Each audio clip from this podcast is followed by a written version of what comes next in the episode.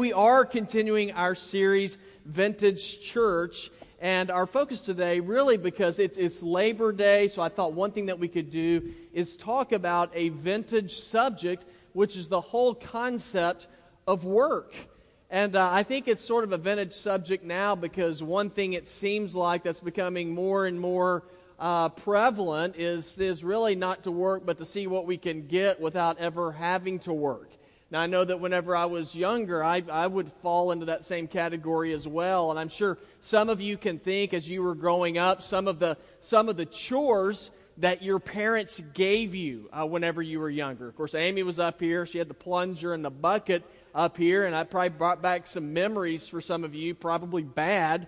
Um, I think about some of the chores that I had. Uh, whenever I was younger, and you know, I had to mow the yard. My, and I've told y'all before, my parents were very uh, they were a, a neat freaks, to say the least. I mowed our yard twice a week as well. And uh, so as time went on, I started trying to figure out how I could, you know, get out of doing stuff. And I got pretty creative at uh, trying to figure out ways that I could get out of doing my work or doing a job.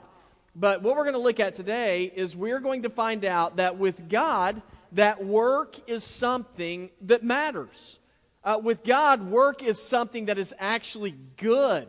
Now, I know sometimes it doesn't feel like it, but Ecclesiastes 3:13 tells us that work is something that is a gift from God. And so today in our scripture that we're going to be looking at today is we're going to be seeing that God points out to us that the way that we work, the way that we use our gifts, the way that we use our talents are actually things that matter to God. So if you have your Bible, we're going to be looking today in Matthew chapter 25. Uh, we're going to look in verse number 14 and some of the, some of the verses that are following there. But the Bible, again, is it's just simply going to point out to us in our text today, which is a parable that Jesus tells, that our gifts, our talents, our work are actually all things that come from God. And so the, the question for us then is what kind of work am I doing? You know, am I, am I doing the kind of work, am I doing uh, the kind of job where God would look at me and say, Yep, you're doing what I've called you to do. You are putting in a good day's work. So, how would God view your work? How would God view the way that you are using your giftedness and, and your talents for Him? And so it's my hope that we're going to discover a few things as we go through Matthew chapter 25 in verse number 14 in just a few moments. But I want to give you a little bit of a background as to what we're going to be reading today. Uh, this passage of Scripture is Matthew 25. Where we are historically here is we are coming to the end of Jesus' life. Uh, in Matthew, the book of Matthew, there's 28 chapters. So when you get to chapter 25, I mean, you're really moving through Jesus' life. What's coming up next for Jesus as we get to this text? It is the cross. I mean, Jesus is getting ready to be crucified. And so as he's moving into this, into this realm, he's talked about it quite a bit. And so his disciples, you know, they're, they're kind of curious. They don't really know exactly what's going on, but they began to ask him questions. And one of the questions they ask him is, Hey, hey Jesus, what's it going to be like whenever the, the end of the world is approaching? What's it going to be like right before it's time for you to set yourself up as being a king? And so it's here that Jesus shares with them a story. And it's a story that is very helpful in understanding work, in understanding what God has called us to do. And so, what I hope to, to gain from today is that we'll be able to see just a few, you know, sort of like life lessons that we can take away about work and about our own lives. And this is the very first thing that I think you can, that you can pull from our text today when it comes to our lives and when it comes to our work. The very first truth is this that Jesus shares. First thing that he shares with us is that with your life and with your work, you are the manager of it.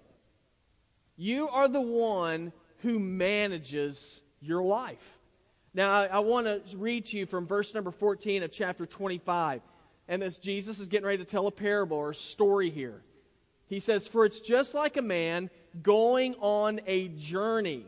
And he called his own slaves and turned over his possessions to them.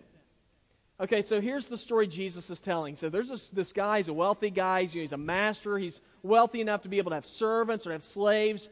And as he's getting ready to leave, he calls his servants in, he calls his slaves in. He says, And I'm going to, I'm turning over my possessions to you. I mean, what's up with that? Well, it's not that just he's handing stuff over and saying, Hey, y'all keep it. He's saying, I'm going out of town for a while. While I'm out of town, I want you to work, to, to do a good job of keeping all of my stuff up. You are going to be managing what I am leaving behind. Now, when I read that, I thought, well, that, that makes sense to me. Uh, it makes sense to me in that there are times whenever our family, we will leave town. And when we leave town, we, because we have, we have animals at our house, not, not rodents, but, you know, animals, you know, pets. And so when we go out of town, we don't bring them with us. And so we will ask usually a neighborhood kid or something like that to come over to our house. Like, while we're gone, we need you to take care of our pets. Uh, you know, we need you to feed them, to take them out for a walk. Because if, if they don't do that, then our pets are probably not going to survive, right? And so we, we want them to, to take them out. Now, also, we want them to take them out because if you just left them in our house, they would tear everything up.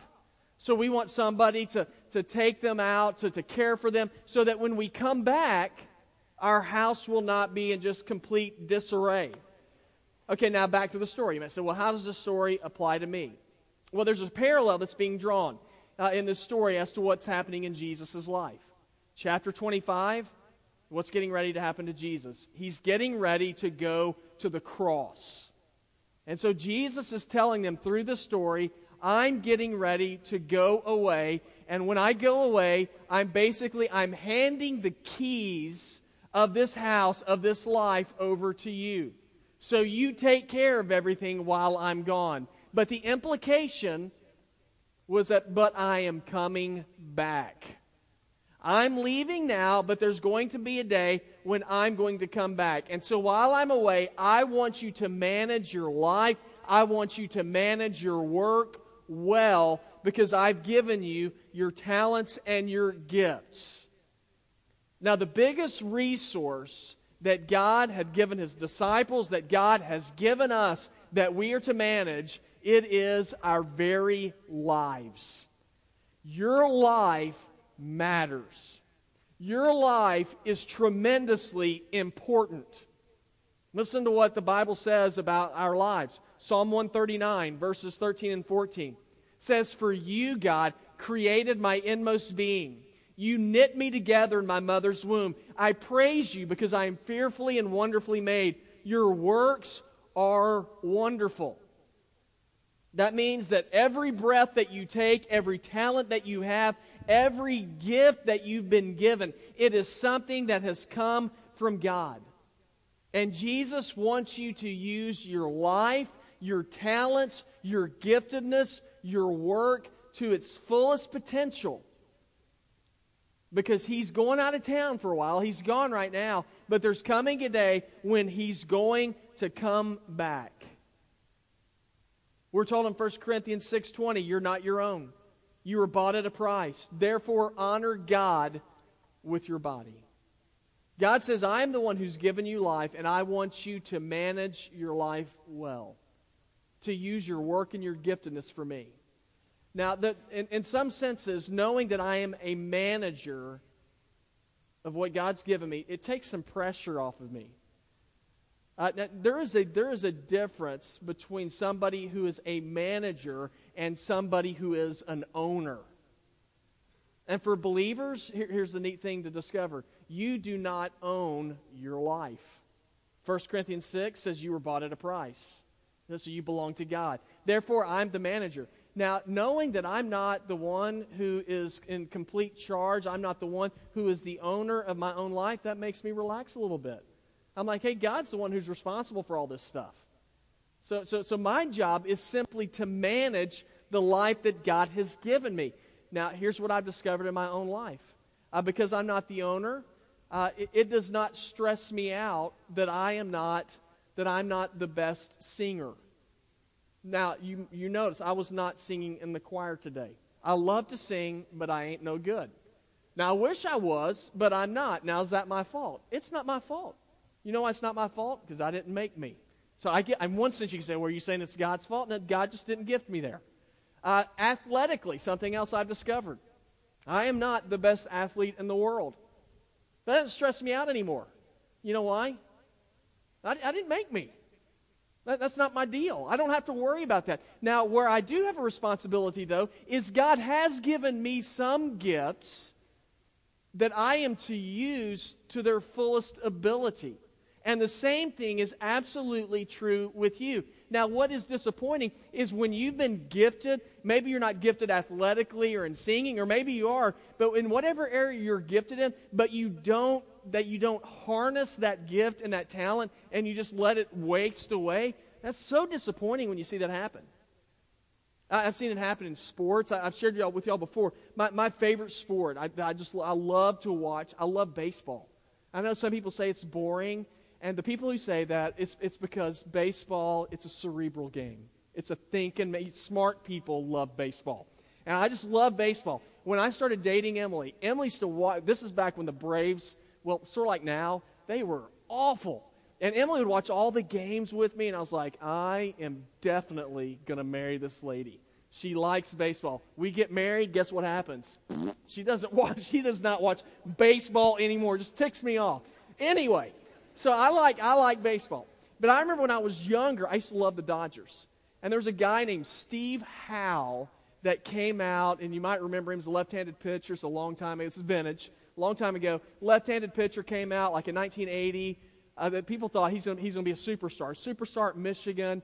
He comes out. First year is rookie of the year. Second year, the Dodgers win the World Series. Third year, he's having trouble with drugs and alcohol. I mean, he is, he is an absolute mess. By the time his 17 year career ends, he has been suspended from baseball seven times, receiving finally a lifetime ban. His overall record was like 47 and 41. But a lot of the writers said, had he kept his life under control, had he managed his life better, they said they really believed that physically he had the ability to be one of the greatest left handed pitchers of all time and make it to the Hall of Fame. Now, guys, here's the deal our lives are a precious gift from God. And in His sovereignty, God has given us the ability to manage our own lives. Now, here's the question How are you utilizing the gifts that God has given you? How are you working? You might say, Well, I, I, what does God want me to do? Well, in Matthew 22, 37 through 40, it's what Jesus said. He said, Love the Lord your God with all your heart, with all your soul, with all your mind. So, this is the first and greatest commandment. And the second's like it love your neighbor as yourself. All the law and the prophets hang on these two commandments. So, so, what does God want us to do? Well, He says He wants you to love Him and He wants you to love other people and serve others. And, and you can do that in whatever way you're gifted. But you are the manager of all of that. You decide how you're going to work, you decide even how hard you're going to work. And so, just one thing I want us to see, the first truth about your life and about your work is you get to manage it. But here's the second truth you're unique. Your life is unique. Now, look with me in verse 15.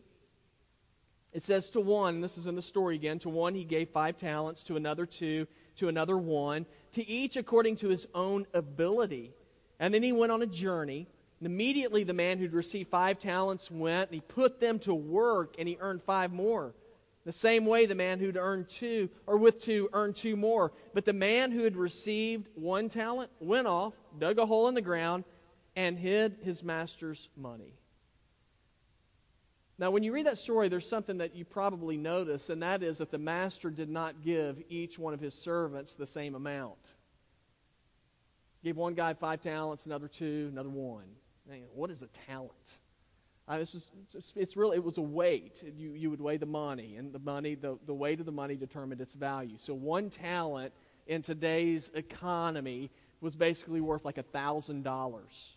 So one guy got five, five, five grand One guy got two and one guy got one. Now, if you're like me, you look at this story and say, that ain't fair. I mean, why, why did somebody get more than another person? I mean, that, that doesn't seem to be right.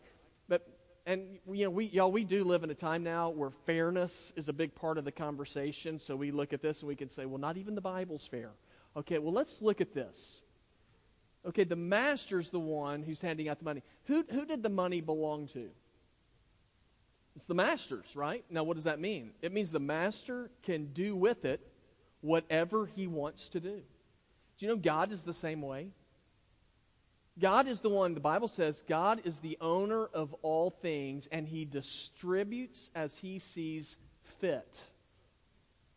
Say, so how does God distribute then? Well, what that means, you may have noticed that God has gifted some people in some ways and other people in other ways. Uh, again, uh, we can go back. There's some people who've been gifted athletically, and some of us have not been. Uh, there's some of us who've been gifted in making making uh, money, and there are others of us who don't do as well in making as much money. Now, guys, just because I don't have the ability to dunk a basketball, and I know that's shocking to you, uh, that, that does not mean that God has shafted me physically. Just means He's not gifted me in that one particular area. But He has gifted me, and He has gifted you in other areas. So it's a waste of time for me to become resentful and to become jealous of people who have gifts, who have talents in areas where I'm not gifted and where I'm not talented. My responsibility is to use the giftedness that God has given me and that He's given you to use it to the fullest of our abilities. See, God wants us to fully represent the body of Christ. Now, where we get in trouble is when I look at somebody's gift and I say his gift and his talent is more important than the gift and the talent that I have. That's absolutely not true. I mean, th- think about it. You know, spiritually, the scripture says that those who follow Jesus, they make up the body of Christ. Now, there are a lot of different parts to the body, but they're all necessary. Now, some of them are more glorious than others. If I had the choice between being an eye or being a toe, I'm choosing eye. Uh, you know what? Because I, it would be kind of nice to be able to see um, I'd be able to experience things. I mean, if you're a toe, you can't see anything, right? I mean, you're way down low. You don't smell good. You know, nobody wants to see you. You cover it up with a sock. But, but does that mean that the eye is more important than the toe? Not really.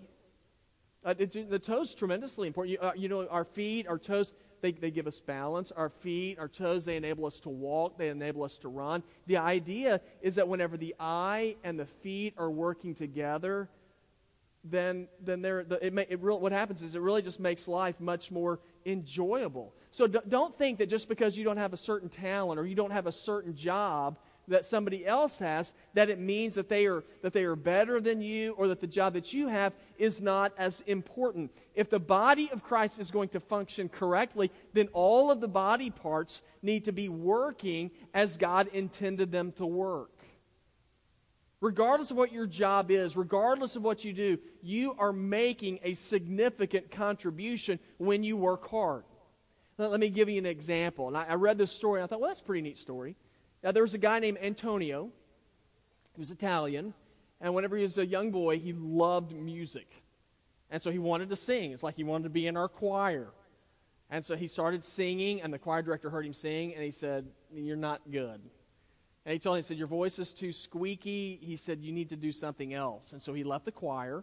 And so he said, Well, I loves music and want to take violin lessons. And so he started playing the violin. He was so bad at the violin, when the neighbors heard him playing constantly, they went to his parents and said, Please make him stop. Chris, you remember these days? We had, we had children that played violin. And so it was like, Ooh, you're not gifted there. And so his parents said, You're not going No, I'm not saying that about Chris's daughter. Uh, I'm just talking about mine. Uh, so anyway, so he went, went through that whole deal. So he quits playing the violin. But he loved music. But uh, so what was he good at? Well, there's one thing he was good at. He could carve. Now, this guy's name was his Antonio Stradivarius. And so he couldn't sing, could not play a violin, but man, he could carve the hang out of violins. Made 150,000 of them. Hundreds of years later, because he used his giftedness, we are still able to enjoy the music from his gift. Now, I don't know where you are gifted. I don't know what ability God has given you. Maybe you're, you're very, maybe you're very quiet and shy and you're a person who likes to work behind the scenes, or maybe you're boisterous and very gregarious. You like to work outside in front of everybody. I, I don't know what your gifts are, but you want to develop them. You want to work hard because there's a reason why God gave you that gift. Now, there might, might be some of you, and you grew up in homes where you had family members or you had friends who told you your life will not amount to much. You may have heard people tell you that you're not valuable, but guys, let me tell you something. You are valuable. God made you, and He only made one of you. And He made you for a reason. He made you unique. And He found you so unique and so valuable that He gave His only Son for you that he could spend an eternity with you. Now, what does the Bible have to say about life and about work? Well, you're the manager, you're unique, but here's one I think is tremendously important you'll be held accountable. The way you work, the way you live, you're going to be held accountable for that. In verse number 19, it says, After a long time, remember the master's gone away, says, But after a long time, the master of those slaves came and settled accounts with them. And the man who'd received five talents approached, presented five more talents, and said, Master, you, you, you gave me five talents. Look, I've earned five more. His master said to him, Well done, good and faithful slave. You were faithful over a few things. I will put you in charge of many things. Share your master's joy. And the man with the two talents also approached, and he said, Master, you gave me two talents. Look, I've earned two more talents. And his master said to him, Well done, good and faithful slave. You were faithful over a few things. I will put you in charge of many things. Share your master's joy. And then the man who'd received the one talent also approached and said, Master, I know you. You're a difficult man, reaping where you haven't sown and gathering where you haven't scattered seed. So I was afraid and went off, and I hid your talent in the ground. Look, you have what is yours. And then it goes on to say, and the master took that one talent from him, said, If you knew I was a hard man, you should have at least invested it. He took his gift away from him and he gave it to somebody else.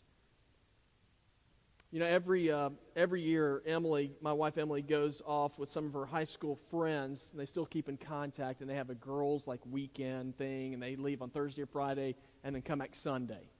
And whenever that happens, then it's me and, and the kids are at the house by ourselves. And when she leaves, things kind of get a little slack at the house. Um, you know, when she's there, you know, there's meals, the dishes are washed, the beds are made. She leaves. I don't make the beds because I'm thinking we're getting them tonight anyway. Um, and then you know, the house is not vacuumed. We try to we try to really use the full capacity of the sink. I'm gonna see how many dishes it can possibly hold. And so, you know, we kind of go, it's just sort of like that. And then Sunday comes. Now, when Sunday comes, she's coming home. And um, so as soon as church is over, man, I go home, and guess what I start doing? I start cleaning. I'm vacuuming the house. I'm, you know, I'm whittling down the pile of dishes in the sink, trying to make sure everything looks nice. And I do that because when she comes home, I want everything to be clean. I want her to be happy when she gets home. Now, some of us approach God in a similar sense. We think, wait, I'm going to get everything all right and everything all cleaned up just before he comes. And then when he comes, and he's, it'll be good. And that's, that sounds like a good plan to me because that's what I do when my wife's coming home. But here's the difference when, with God, we don't know when he's coming back. With God, you don't know how long you have to live. In our text today, and Jesus is pointing this out in our text, Jesus said, The master came back unannounced. And it says, and when he came back, he said, I am going to settle accounts. What does that mean? What it meant was he was going to settle accounts. He was going to look at what he left behind for his workers and see what kind of a job they did. What kind of job they did. First two guys, they invested, they worked, and they made more. And God said, I bless you. He gave them more. Now, as I thought about that, I thought, you know, that, that's what happens when we work, when we invest, when we use our giftedness and our talents for God. Did you know God blesses that? When you're at work and you work hard, God will honor that. I think of the church. God's honored that. This church, and all what I've seen through the years, you know how God's gifted our church? And there's many ways, but one of the ways God has gifted this church is you guys are doers. You guys are servants. You guys are involved in the community. And because of that, as you have gone out and you've worked hard and used your giftedness, God has opened doors for us that we didn't even ask to be opened. God's opened doors in schools for us. God's opened doors in neighborhoods for us where people are saying, please come and help us. God, God blesses when we work hard. Now, here's the other side of the story. But when we don't use our giftedness, like the guy in our tech, God gave him one talent and he went and buried it and didn't use it. You know what God did? He took it away from him. Guys, when we don't work, when we do not use our giftedness and our talents, God will take it away from us and He'll take away our effectiveness. Now, why would God do that? Well, here's the deal God holds us accountable. You see, we, we manage, but God will hold us accountable for how we live and how we work. You say, was that true? Well, Romans 14, 10 through 12. It says, We will all stand before God's judgment seat. It is written, As surely as I live, says the Lord, every knee will bow before me, every tongue will confess to God. So then each of us will give an account of himself to God. And not only that, then God's going to look and say, Well, let's just see what you've done. Let's see your work. And God's going to also hold us accountable for our work. 1 Corinthians 3 12 and 13. If any man builds on this foundation using gold, silver, costly stones, wood, hay, or straw, his work will be shown for what it is because the day is going to bring it to light. It will be revealed with fire, and the fire will test the quality of each man's work. Isn't that interesting? God is going to test the work that we do, how we've lived. So, what does that mean? Work hard. What does that mean? It means God has blessed you and gifted you for a reason. You are unique. Your life matters. Your work matters. And it matters because as you work and as you use your life in the way that God has blessed you, it will bless the people around you. I just want to leave you with this. In your life and in your work, you're the manager. You are unique. And God will hold you accountable. And that doesn't necessarily have to be scary. As you work hard, God blesses.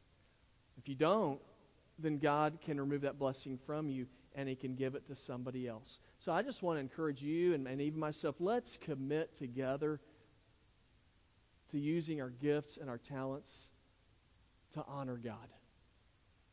To honor Him because we want His name to be known. And we live in a world that needs to know of Jesus, who loves us, who created us, and who made us for a reason.